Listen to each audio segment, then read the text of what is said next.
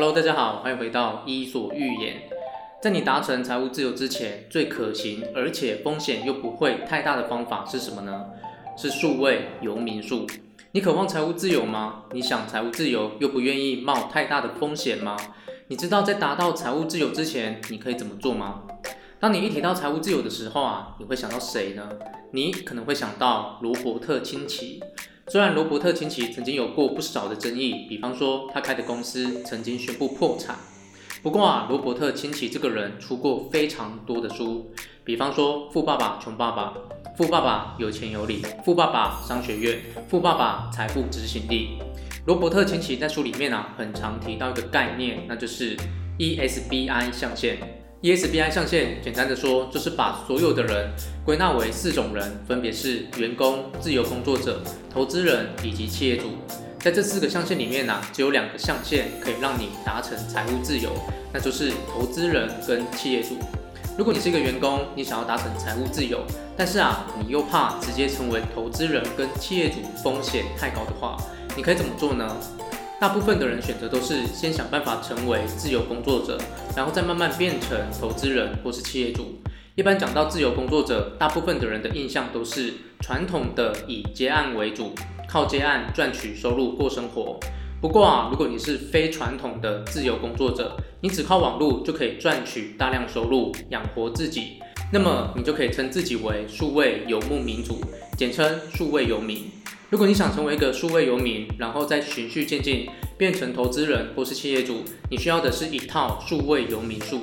这个数位游民术啊，可以让你避免冒太大的风险，又可以循序渐进达成财务自由。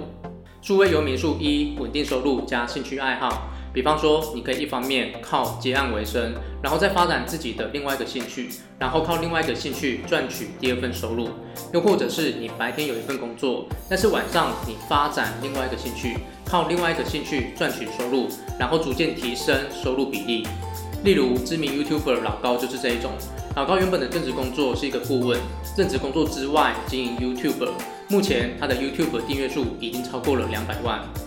数位游民术二：右脑加左脑。比方说，你白天是一个接案工程师或是设计师，晚上啊则变成插画家，靠插画经营社群网络，逐渐养大自己的粉丝群。右脑加左脑，这是一种理性跟创造性思维共同发展的模式。数位游民术三：大脑加身体。比方说，你是一个部落客，但是你同时又是一个健身教练，你将部落客跟健身同时结合起来。不但可以赚取部落格广告收入，还可以赚取当健身教练的收入。这种模式啊，可以让你在脑力跟体力之间相互搭配。诸位游民术四：写作加教学加演讲加顾问。这个模式啊，是一种非常完美的组合。因为写作、教学、演讲、顾问这四种类型，基本上啊都是互相重叠的。写作可以让你成为某个领域里面的意见领袖。而成为意见领袖之后，你就有可能受邀演讲，同时你又可以展开教学跟顾问这两个职业。简单的说，这个组合非常适合知识型工作者发展。数位游民数五：一项工作多项职能型。